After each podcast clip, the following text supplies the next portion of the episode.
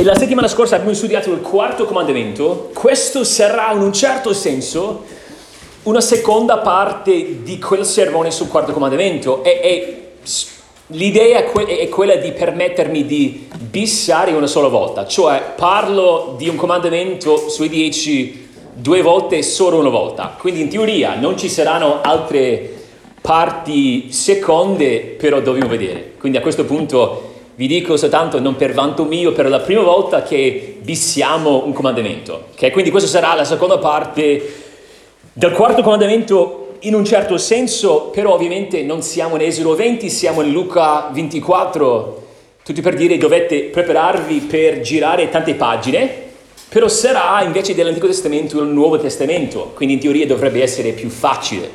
Prima di, prima di incominciare però vogliamo pregare il Signore un'altra volta. Signore, vogliamo capire questo comandamento e in un certo senso vogliamo andare oltre il quarto comandamento per capire il, giorno del Signore per capire il giorno de- della Chiesa, questo giorno in cui ci raduniamo. Dacci la grazia affinché possiamo sbarazzarci di ogni distrazione, affinché possiamo concentrarci, fissarci su Cristo, il nostro riposo. E preghiamo tutte queste cose nel suo santo nome. Amen. Come abbiamo detto, ci troviamo nel bel mezzo di una serie di sermoni sui dieci comandamenti e nel corso dell'ultimo nostro studio sul quarto comandamento abbiamo lasciato una domanda in sospeso. Cioè, perché ci raduniamo la domenica e non il sabato? Abbiamo detto la settimana scorsa, proprio all'inizio, che ovviamente oggi non è sabato, oggi è domenica. Ma come mai? E la, la risposta più semplice è che la domenica è il giorno del Signore. Ci siamo qua, eh, ci, ci vediamo do, la domenica, siamo qua stamattina perché domenica è il giorno del Signore. E come scopriremo, quella frase, il giorno del Signore, è una frase um, quasi tecnica, cioè si riferisce alla domenica e descrive la sua funzione nella vita della Chiesa di Cristo. Vedremo inoltre che il giorno del riposo, cioè il sabato, del popolo di Israele e il giorno del Signore, cioè la domenica, non sono del tutto slegati tra di loro.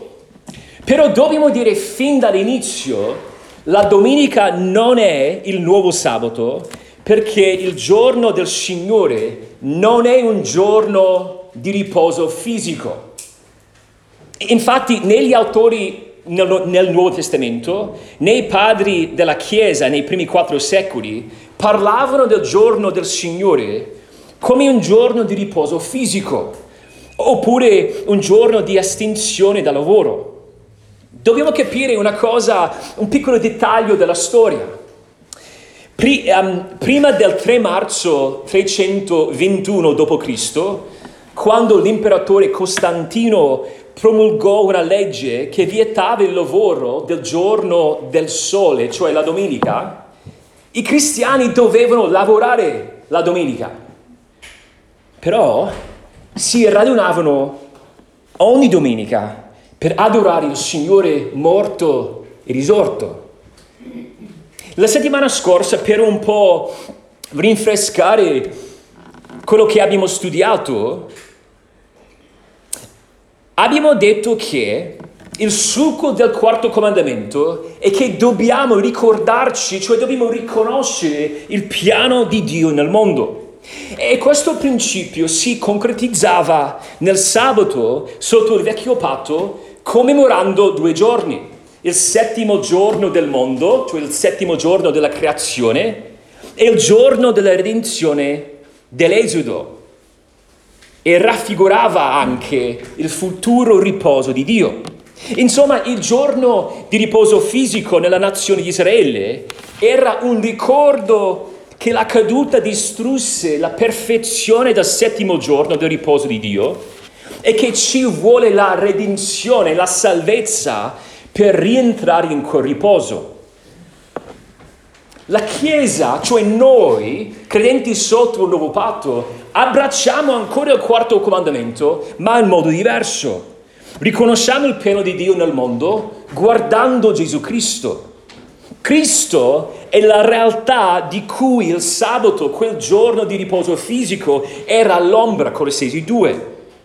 Gesù stesso è il nostro riposo, perché in Lui troviamo il riposo per le nostre anime.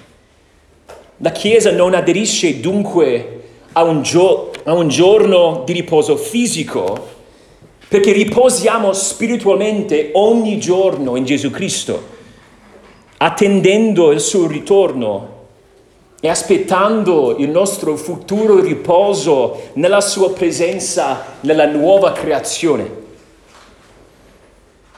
Allora, se la domenica non è un giorno di riposo fisico, e stiamo già sottolineando che c'è una grande differenza tra il sabato, quel settimo giorno, e la domenica. Però se non è un giorno di riposo fisico, a che serve il giorno del Signore? In altre parole, perché siamo qua? Perché ci vediamo la domenica? E spero che vi, cadia, vi chiediate questa domanda di tanto in tanto. Andiamo in chiesa, diventa un ritmo, però se non facciamo attenzione, il tran tran della vita ci porta avanti, ci alziamo, ci alziamo la domenica e diciamo dai, vado in chiesa, senza mai chiederci perché.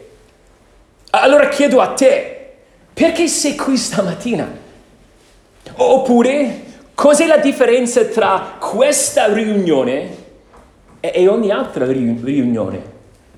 Ma magari un incontro laico. Cos'è la differenza di quello che stiamo facendo noi stamattina e ogni altra riunione? Vorremmo rispondere a una semplice domanda e penso ormai che, che abbiate capito la domanda. La domanda sarebbe che cos'è il giorno del Signore? Che cos'è il giorno del Signore? E risponderemo in quattro modi. Parleremo dell'origine, dell'esempio, l'obbligo e la bellezza, la bellezza. Origine, esempio, obbligo e bellezza. L'origine del giorno del Signore è importantissima. La risurrezione del nostro Signore è la genesi del giorno del Signore. Allora l'origine del giorno, del giorno del Signore è la risurrezione. Karl Marx, in un detto molto conosciuto, di un passo molto conosciuto, disse che la religione è l'oppio dei popoli. Dice poco prima che la religione è il sospiro della creatura oppressa Secondo Marx, la religione è un'illusoria felicità che l'uomo crea per se stesso per anestetizzarsi davanti al dolore del mondo. Dobbiamo chiederci, ma, ma siamo qui in questa sala perché abbiamo inventato, ci, ci siamo inventati quest'idea del giorno del Signore perché ci fa sentire meglio? Siamo qui soltanto perché la religione è una specie di droga che ci aiuta ad cavarcela in questo mondo difficile? Oppure è qualcosa di più? L'origine del giorno del Signore è un avvenimento storico e dobbiamo capire questo sempre, cioè la storicità della nostra fede. Insomma, noi ci vediamo un giorno su sette, questo giorno, la domenica, proprio perché in questo giorno, su questa terra, nello spazio e nel, tempio, nel tempo, il nostro Signore fu risuscitato dai morti. Siamo qui per farla breve perché Gesù sconfisse la morte e risuscitò dai morti una domenica circa duemila anni fa. 2000, eh, circa duemila anni fa.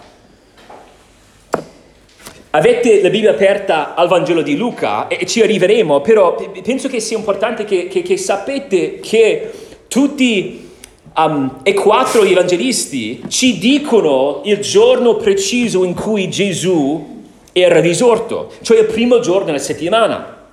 Le donne andarono a sepolcro secondo Matteo, dopo il sabato, verso l'alba del primo giorno della settimana. Marco, la mattina del primo giorno della settimana, molto presto al levar del sole. Giovanni, il primo giorno della settimana, la mattina presto, mentre era ancora buio. E poi se siete lì nel Vangelo secondo Luca, proprio l'inizio, Luca 24, cosa scopriamo? La, stessa identica cosa. Il primo giorno della settimana, la mattina prestissimo, essi si recarono al sepolcro, portando gli aromi che avevano preparati. Tuttavia, secondo il versetto 2, non avevano bisogno di, di quei aromi, perché la pietra è stata rotolata, il versetto 2 e secondo versetto 3 trovarono o non trovarono il corpo del Signore Gesù. E poi due angeli gli chiesero nel versetto 5, perché cercate il vivente tra i morti? No, non è qui. E cosa succede? quelle donne diventano le prime ambasciatrici del re risorto nei versetti 9 e 10 e andarono da discepoli e dubitavano all'inizio i discepoli e secondo Luca troviamo nel versetto 12 che Pietro doveva vedere il sepolcro vuoto con i suoi propri occhi per poter crederci. Magari non cogliamo l'importanza di questo giorno se non ci mettiamo nei panni dei discepoli. Loro erano ancora confusi e infatti avevano abbandonato il nostro Signore poco prima che morisse. E loro avevano grande paura dei giudei. E come si vedrà, loro si nascondevano nella sala di sopra. Non sapevano co- cosa fare. Erano disperati. E poi scoprirono cosa? quel Gesù che fu ucciso, quel Gesù che fu crocif- crocifisso, quello stesso loro Signore, è vivo, è tornato dai morti.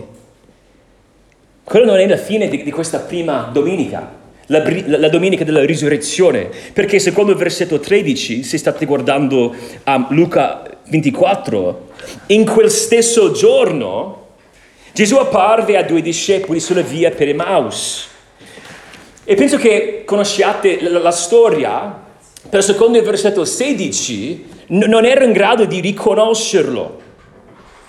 P- però gli spiegavano la fonte della, della loro sconcertezza cioè, pure questi due discepoli erano disperati e spiegano, ad esempio, nel versetto 21, che, che, che quell'uomo, il quale speravano fosse il Messia, era stato crocifisso tre giorni prima. Erano senza speranza.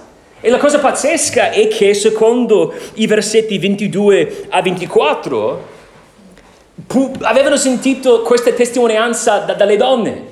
Cioè gli era arrivata la notizia della risurrezione, però non ci credevano. Gesù li riprese nel versetto 25 e poi gli predicò un sermone incredibile. Il vero principe dei predicatori, il predicatore per eccellenza, prese l'Antico Testamento e spiegò a loro il modo in cui l'Antico Testamento indicava quel giorno, cioè la sua risurrezione. Secondo il versetto 27, in tutte le scritture, uh, gli spiegava loro in tutte le scritture le cose che loro riguardavano. E poi i due discepoli lo invitarono, non capendo ancora chi fosse, a restare con, con loro, a condividere un pasto con loro, proprio quello che fece il nostro Signore. E poi vediamo, mentre mangiavano insieme, nel versetto 30, quando fu a tavola con loro, prese il pane, lo benedisse, lo spezzò e lo diede loro. Versetto 31, allora i loro occhi furono aperti e lo riconobbero ma egli scomparve alla loro vista. E poi nel versetto 32 dissero l'uno all'altro, non sentivamo forse ardere il cuore mentre egli ci parlava per la via che, e, e ci spiegava le scritture? Cioè dicevano, c'era qualcosa di interessante di quell'uomo. Però in quel momento, durante quel pasto, i loro occhi erano aperti e hanno capito che è, è, è Lui, colui che era morto e risorto. E non è la fine di questa giornata. Riprendiamo la storia nel Vangelo secondo Giovanni. Luca ci porta ancora un pochettino avanti, però andiamo a Giovanni. Giovanni 20. Scopriamo nel versetto 19, parlando sempre del giorno della risurrezione di Cristo, che quello stesso giorno, cioè quella prima domenica, Gesù apparve ai discepoli e poi gli disse nel versetto 20, Giovanni 20, 20, pace a voi. E non so se abbiate mai notato che spesso dopo la risurrezione Gesù saluta gli altri con questa frase pace a voi. Ha vinto la pace, c'è la vera pace, perché la morte è stata sconfitta. Pace a voi. E cosa fecero loro? Vedutelo il Signore, sempre versetto 20, si rallegrarono. E poi leggiamo in questo passo nei versetti 21 e 23, gli apostoli ricevettero lo Spirito Santo come preparazione speciale al compito di fondare la Chiesa e come una pregustazione dell'arrivo dello Spirito alla Pentecoste. Scopriamo che Tommaso non era tra di loro e Giovanni vuole che noi abbiamo quell'informazione secondo um, il versetto 24. Poi nel versetto 25 vediamo il, il cuore di Tommaso che dubita, dice se non vedo nelle sue mani il segno dei chiodi e se non metto il mio dito nel segno dei chiodi e se non metto la mia mano nel suo um, costato, io non crederò. Poi vediamo la pazienza, la compassione, il cuore pastorale del nostro Signore perché otto giorni dopo, cioè la domenica successiva, dovevo contare, loro contavano il giorno stesso, quindi otto giorni dopo, cosa sarebbe quella prossima domenica? Gesù si presentò in mezzo a loro come aveva, fatta, come aveva fatto la settimana prima e poi disse nei versetti 27 e 28 a Tommaso, porgi qua il dito e guarda le mie mani porgi la mano e mettila nel mio, cost- nel mio costato e non essere incredulo, ma credente. E Tommaso gli rispose, Signore mio e Dio mio. Tutto questo, tranne quell'ultimo episodio, era accaduto, si è verificato quella prima domenica. Quindi fin dall'inizio vediamo dalla risurrezione e dalle apparizioni di Cristo ai suoi discepoli l'importanza di questo momento. Da quel giorno in poi la domenica non poteva essere un giorno qualsiasi. E possiamo dire che per noi ogni domenica è un giorno pasquale. Sì, c'è, c'è la Pasqua, quel giorno in cui festeggiamo la sua risurrezione. Però dobbiamo capire che ogni volta che ci raduniamo in questa sala, ci colleghiamo a quel giorno storico. No, noi siamo qui perché la tomba è vuota. La risurrezione è così importante perché la garanzia del nuovo patto che fu stabilito con il suo sangue. E quando Cristo istituì questo nuovo patto, ci diede pure un nuovo giorno di adorazione. E, e capiamo l'importanza della domenica, capendo l'importanza della risurrezione. Guai se pensiamo che la risurrezione sia una dottrina secondaria.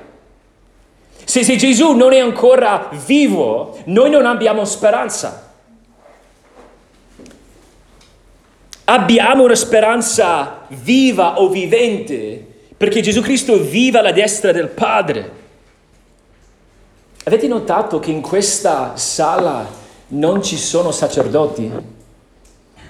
Noi non abbiamo bisogno di altri sacerdoti perché Cristo stesso vive alla destra del Padre.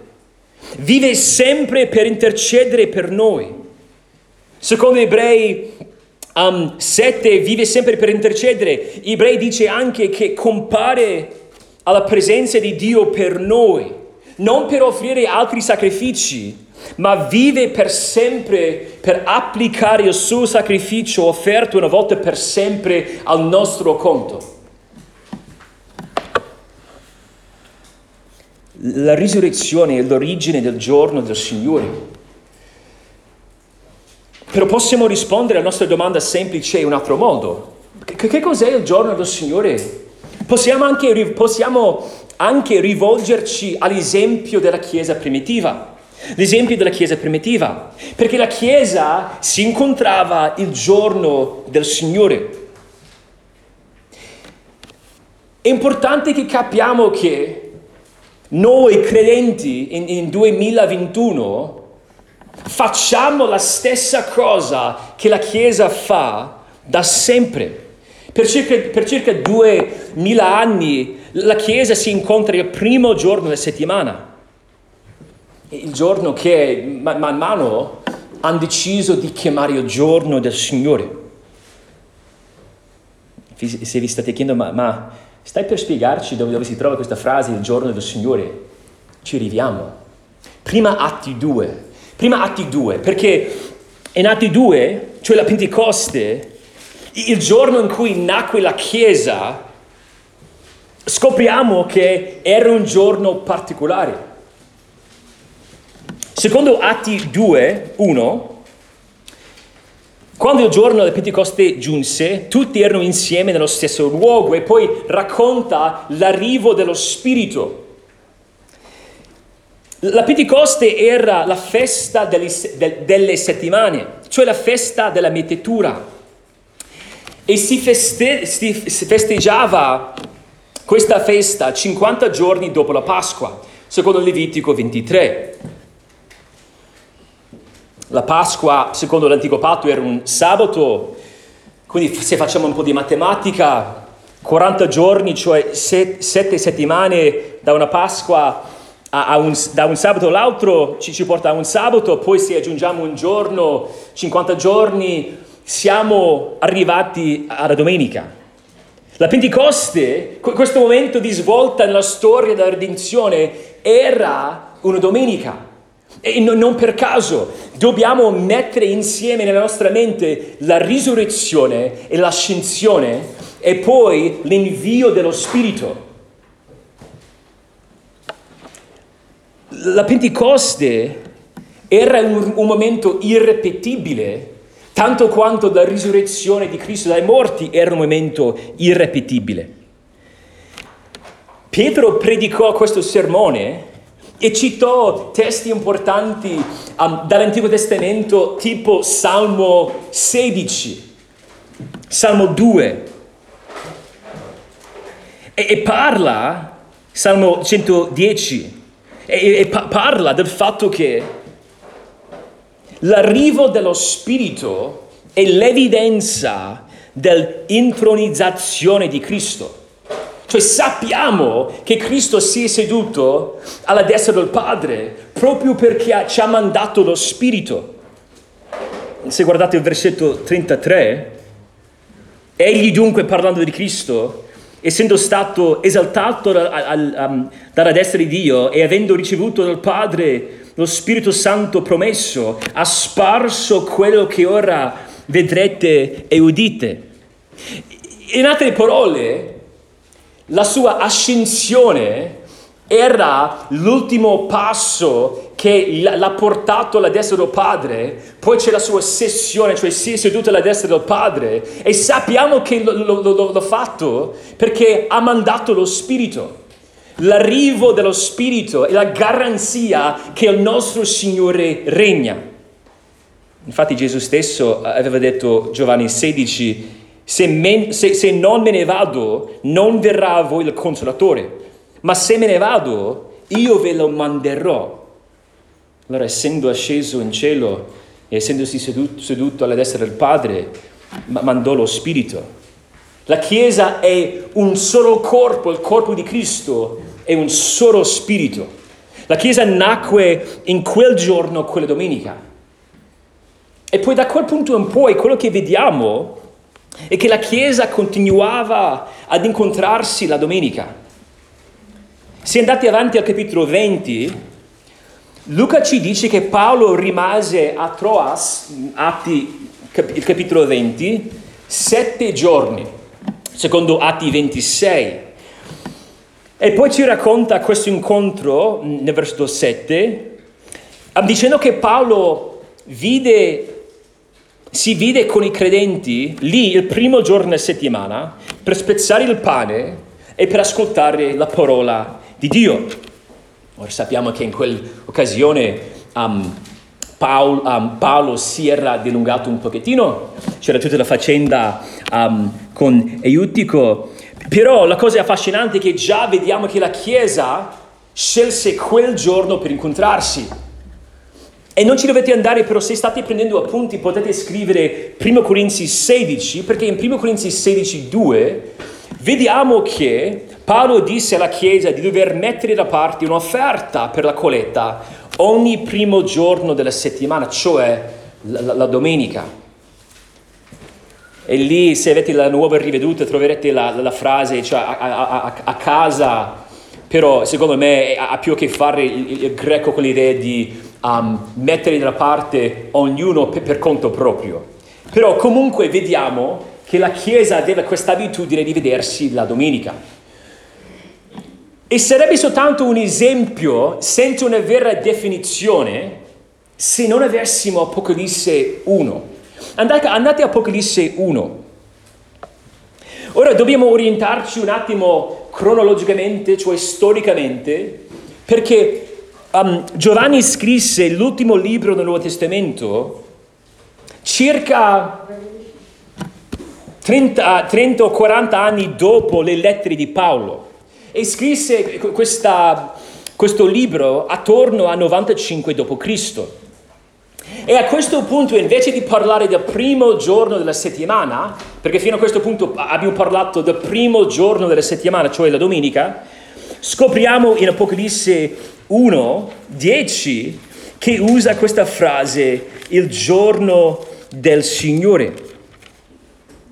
Nel versetto 9, io Giovanni, vostro fratello e vostro compagno nella tribolazione, nel regno e nella costanza in Gesù, ero nell'isola chiamata Patmos a causa della parola di Dio e della testimonianza di Gesù. Fui rapito dallo Spirito nel giorno del Signore, poi va avanti nel giorno del Signore. Ora, dobbiamo distinguere quella frase da, da una frase che si vede spesso nell'Antico Testamento, il giorno del Signore. Nei profeti si parla del giorno, cioè il giorno, il gran giorno dell'ira del Signore. La, la cosa un po', un po' difficile è che nel greco è una frase distinta e si vede che c'è una differenza. Se volessimo cogliere questa distinzione in italiano, magari potremmo tradurre questa frase il giorno del Signore, il giorno signorile. Mi rendo conto che non funziona, però ecco la cosa importante.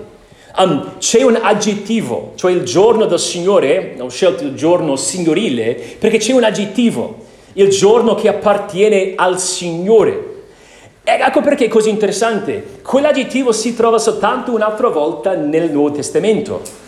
Non ci dovete andare, 1 Corinzi 11, 20 parla della cena del Signore, la cena signorile se vogliamo, sempre usando quell'aggettivo. La vecchia Diodati, parlando um, sempre di Apocalisse 1, 10, traduce quella frase il giorno del Signore con la parola domenica, con la D maiuscola. E ci sta, cioè funziona. Perché quello che scopriamo strada facendo è che questa frase, il giorno del Signore, si riferisce al primo giorno della settimana. Era diventato nella vita della Chiesa una frase fissa, una frase tecnica per parlare del giorno in cui si incontravano.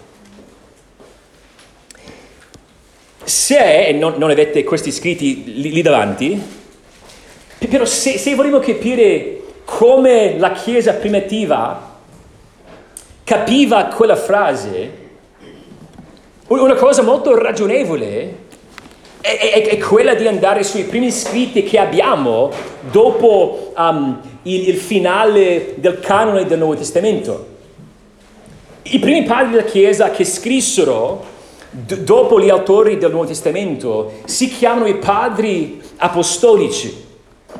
I padri apostolici usano questa frase per riferirsi al giorno del Signore. Ad esempio, abbiamo la Didache, un libro scritto poco dopo l'Apocalisse, Massimo ne avete parlato, um, um, ve ne ha parlato um, durante um, una lezione qualche settimana fa, e lì parla, usando questa frase, del giorno del Signore, in cui riunite, spezzate il pane e rendete grazie dopo aver confessato i vostri peccati affinché il vostro sacrificio sia puro. Era per loro questo incontro un sacrificio di lode al Signore, un momento per adorare il Signore.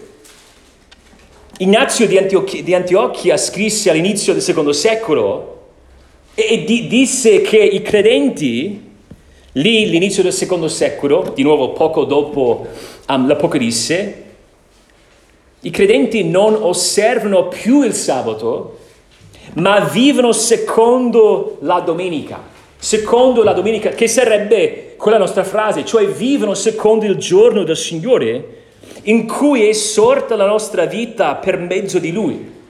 Qual è il giorno in cui è sorta la nostra vita? La domenica.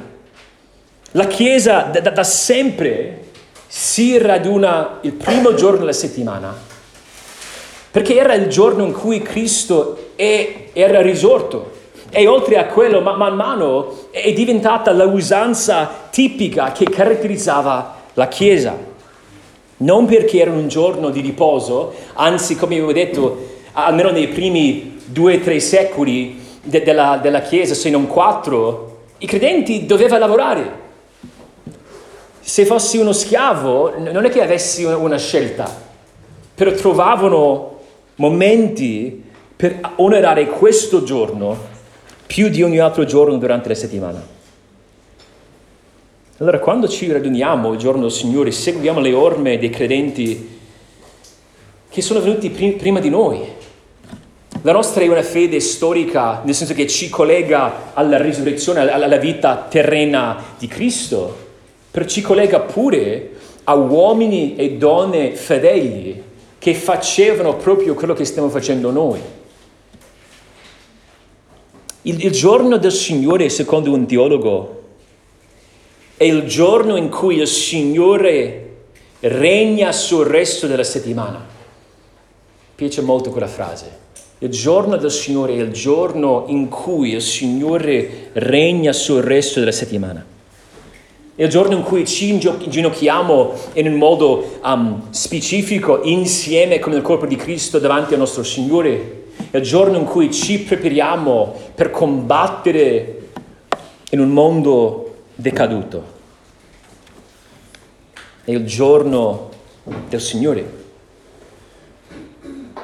Però c'è, c'è un'altra risposta a, questa domanda semplice. Ma, ma, che cos'è il giorno del Signore? Possiamo anche rispondere parlando di un obbligo. Perché è giusto che ci chiediamo, ma dobbiamo per forza vederci? Possiamo parlare di, di un obbligo. E possiamo dire che radunarsi il giorno del Signore è il dovere del credente. Quando qualcuno diventa un membro di questa Chiesa, noi, noi facciamo queste promesse, non promesse di, di, di, cui possiamo essere certi al 100%, ma promesse fatte con questa frase sì per la grazia di Dio. E usiamo quella frase perché sappiamo che siamo deboli, sappiamo che siamo imperfetti. Non siamo sotto la legge. Quindi non stiamo dicendo che se per diversi motivi non posso andare in chiesa la domenica, già sono fuori, sono scomunicato, eccetera. No. Però stiamo dicendo che la vita normale del credente comporta la frequenza della chiesa il giorno del Signore. E vediamo in Ebrei a 10 questo concetto, Ebrei 10. E volevo leggere soltanto due versetti, se ci andate Ebrei 10, 24, 25.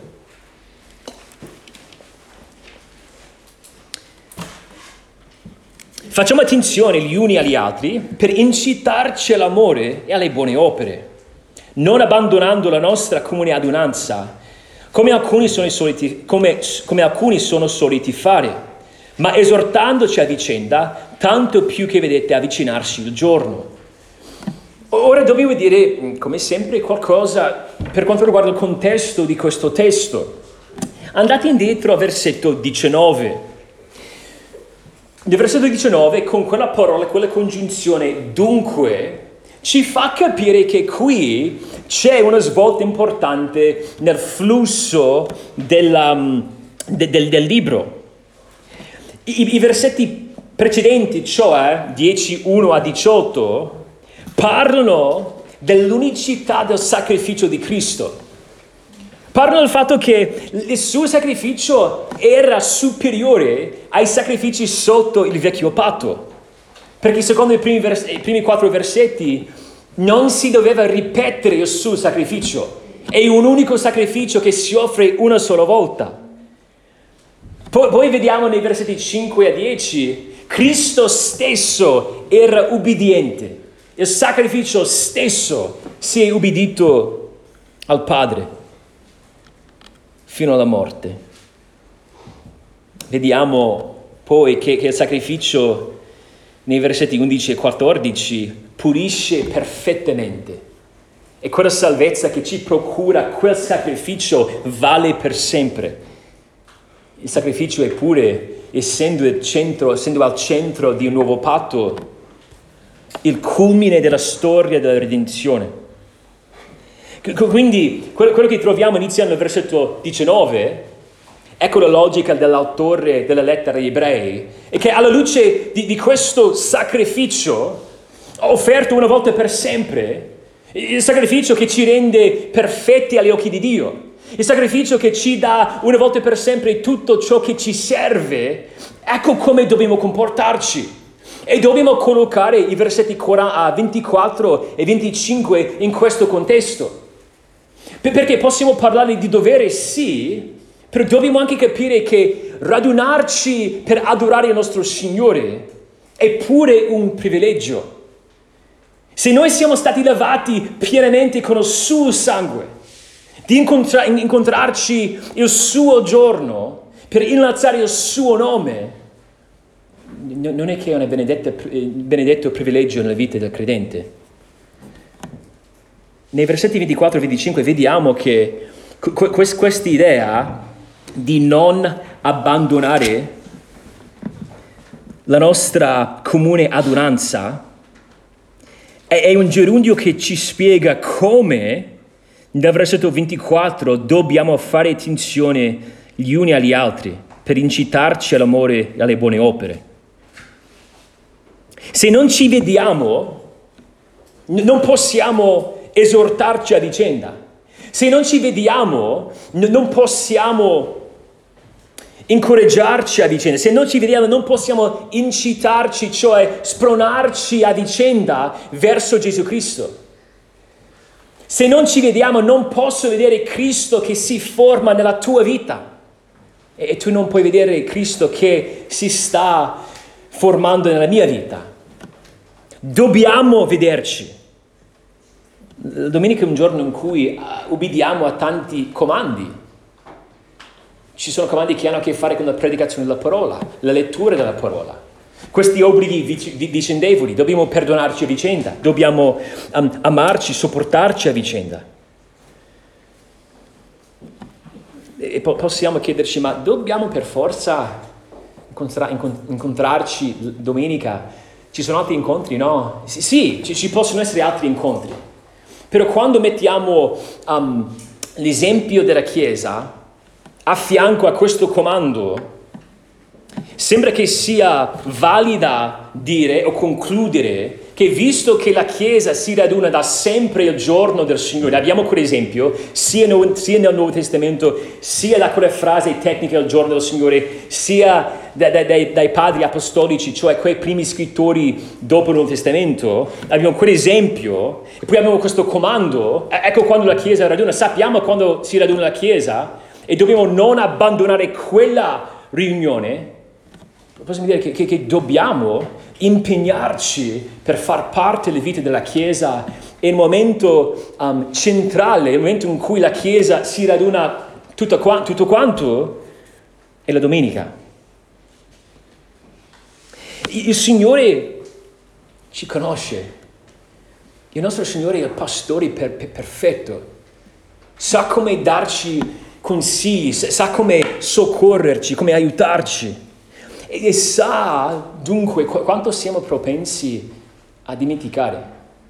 Sa quanto è facile per noi andare avanti con la vita, di, fare, di fare delle preghierine prima di mangiare, senza mai fermarci per rallegrarci nella grandezza della sua opera redentrice. Il giorno del Signore dà alla nostra settimana un ritmo, c'è un ritmo della vita cristiana. Noi, noi possiamo commettere un sacco di errori nell'arco, um, um, nell'asso di tempo che, che, che, che, passa tra una domenica e, e l'altra. Possiamo creare dei, dei disastri. Però se abbiamo questo ritmo, sappiamo una volta alla settimana, il primo giorno della settimana, ci vediamo in chiesa e devo essere nuovamente um, confrontato con la parola, devo cantare al mio Signore, devo pregare, devo vedere altri credenti. E poi scopro che questi miei fratelli e sorelle in Cristo stanno facendo la stessa identica cosa. C'è questo ritmo, perché a volte durante la settimana, nel mezzo della battaglia, magari sono circondato dai non credenti. Dico, caspita, è impossibile. Come, come, come si vede la crescita? cosa significa? Come si concretizza il cristianesimo? E poi arriviamo in chiesa e vediamo il corpo di Cristo che sta crescendo affinché um, diventi un solo uomo, Efesini 4 un solo uomo che si assomiglia a Gesù Cristo. Ma, ma sapete che se, se, avete, se usate un calendario digitale su un cellulare, che tu puoi um, impostare quale giorno inizia il tuo calendario digitale. Di solito, almeno nella mia esperienza, tu hai l'app e all'inizio dice che il primo giorno della settimana è lunedì. Però tu puoi cambiarlo. Um, non devi poi, puoi cambiarlo e, e penso che sia interessante perché abbiamo questa mentalità che dice che faccio tutta la settimana, lavoro, faccio tutte queste cose poi alla fine c'è la domenica. Stiamo sbagliando perché biblicamente parlando il settimo giorno è l'ultimo giorno della settimana. Noi ci raduniamo il primo giorno della settimana. E quindi dobbiamo vedere la nostra settimana così. Ecco il giorno in cui ci prepariamo, ci carichiamo per poter onorare il nostro Signore. Dobbiamo riempirci il cuore per affrontare le difficoltà che ci aspettano fuori quelle porte. E brevemente c'è una, una quarta risposta. Domanda semplice, che cos'è il giorno del Signore? E possiamo parlare della sua bellezza. E già parlando del primo giorno della settimana, abbiamo toccato questo argomento. Ecco la bellezza di, di questo giorno. Il giorno del Signore è una pregustazione della nuova creazione. È una pregustazione della nuova creazione, è un assaggio di quel domani nel quale adoreremo Cristo per sempre senza il peso del nostro peccato. La risurrezione e anche l'ascensione e l'invio dello Spirito Santo diedero inizio a una nuova creazione e visto che c'è una nuova creazione che, che è in corso, ci voleva un nuovo giorno. Ora, ora, sappiamo che il compimento della nuova creazione sarà un cielo nuovo, una terra nuova di cui parla Apocalisse 21, sappiamo quello, però se noi siamo in Cristo, siamo già partecipi di quella nuova creazione. Secondo, secondo Corinzi 5, 17, siamo nuove creature. Perché siamo uniti a, a Cristo Infatti se andate a Colossesi 1, dice Colossesi 1, 16, in questo inno che parla della grandezza, di, della grandezza di Cristo, che Cristo è il primogenito dai morti. Questo è un concetto molto importante. Cristo è il primogenito dai morti. 1 Corinzi 15, non ci dovete andare, dice una cosa simile. 1 Corinzi 15, 20 dice che ma ora Cristo è stato risuscitato dai morti, primizia di quelli che sono morti. Cristo è il primogenito, primizia di tutti coloro che verranno dopo di lui. E, e vediamo o sperimentiamo la realtà di questa nuova creazione di giorno in giorno, perché noi siamo nuove creature, viviamo in Cristo la novità di questa creazione, però nel modo unico nel modo particolare sperimentiamo la benedizione di questa nuova creazione quando la Chiesa si raduna per ascoltare la parola di Cristo, perché Cristo è il capo del corpo, di nuovo Colossesi 1, 16, il capo del corpo, cioè della Chiesa. In Colossesi 3, 10 impariamo che siamo nel nuovo uomo, Colossesi 3, 10, e in questo nuovo uomo c'è questa novità. Paolo dice che vi siete rivestiti del nuovo, cioè del nuovo uomo, che si va rinnovando in conoscenza a immagini di colui che l'ha creato. E qui, qui non si riferisce alla prima creazione, si parla della seconda creazione. Quindi abbiamo due concetti, abbiamo eh, questo concetto, un legame tra essere in Cristo, cioè il nuovo uomo, essere ricreati o creati nuovamente e, e poi vediamo che parla nel versetto 11 di, questa, di questo momento o di questa realtà.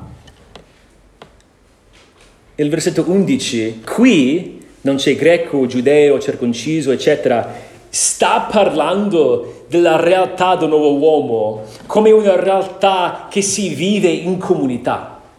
Sì, io, io faccio parte della nuova creazione, ma non sono solo. Guardatevi intorno. Le, le, persone che vedete in questa sala, che sono in Cristo, sarete lì sulla nuova terra e nei nuovi cieli. È quello che facciamo ogni domenica insieme, adorare il nostro Signore in modo imperfetto, con distrazioni, lo faremo allora in modo perfetto, insieme. C'è un'altra lettera che fa parte dei scritti dei padri della Chiesa, dei padri apostolici, che fu scritto nel, secondo secolo, eh, si chiama, è così um, detta lettera di Barnaba, e, e chiama il giorno del Signore l'ottavo giorno. Dice, il giorno del Signore è l'ottavo giorno perché è, l'in- è, l'inizio del nuovo mondo. E poi dice, per questo passiamo nella gioia l'ottavo giorno in cui, in cui Gesù risorse dai morti e manifestatosi salì in cieli, nei, nei cieli. Ci vediamo la domenica perché è una pregustazione della nuova creazione. È l'ottavo giorno. L'affinità più ovvia tra il giorno del riposo sotto il vecchio patto e il giorno del Signore è che c'è una cadenza settimanale. C'è un giorno speciale in cui ci dedichiamo in modo unico al nostro Signore. Però dobbiamo capire che anche se in un certo senso que- quei due giorni, cioè il giorno del riposo, sabato, e il giorno del Signore, la domenica, prefigurano in qualche modo il nostro riposo finale, lo fanno in due sensi diversi. Israele doveva riposarsi dal lavoro fisico per un giorno in vista di un futuro riposo spirituale. Noi non abbiamo un giorno di riposo. Ci riposiamo ogni giorno in Cristo e quando ci raduniamo non facciamo altro che celebrare la grandezza del riposo che abbiamo già in Cristo grazie alla sua risurrezione. Noi non dobbiamo riposarci né lavorare, eh, non dobbiamo lavorare spiritualmente perché Cristo ha compiuto tutto per noi. Noi celebriamo quel riposo ogni giorno, ma in modo speciale questo giorno, il giorno in cui Cristo fu risuscitato il primo giorno della creazione. Signore, ti ringraziamo per questo studio, che tu lo possa usare per farci crescere. Um, non vorremmo mai prendere alla leggera o sulla leggera, con leggerezza, questo giorno importante. Viviamo in un mondo che vuole svuotare di ogni cosa, della sua sostanza, del suo significato. Tendiamo ad essere um, co- così um, fissati su altre cose. Trascuriamo questo giorno, aiutaci che questa sia una chiesa in cui si vive la, la bellezza di questo giorno. Ti ringraziamo per tutte queste cose, nel nome del nostro Signore, morto e risorto, Gesù Cristo. Amen.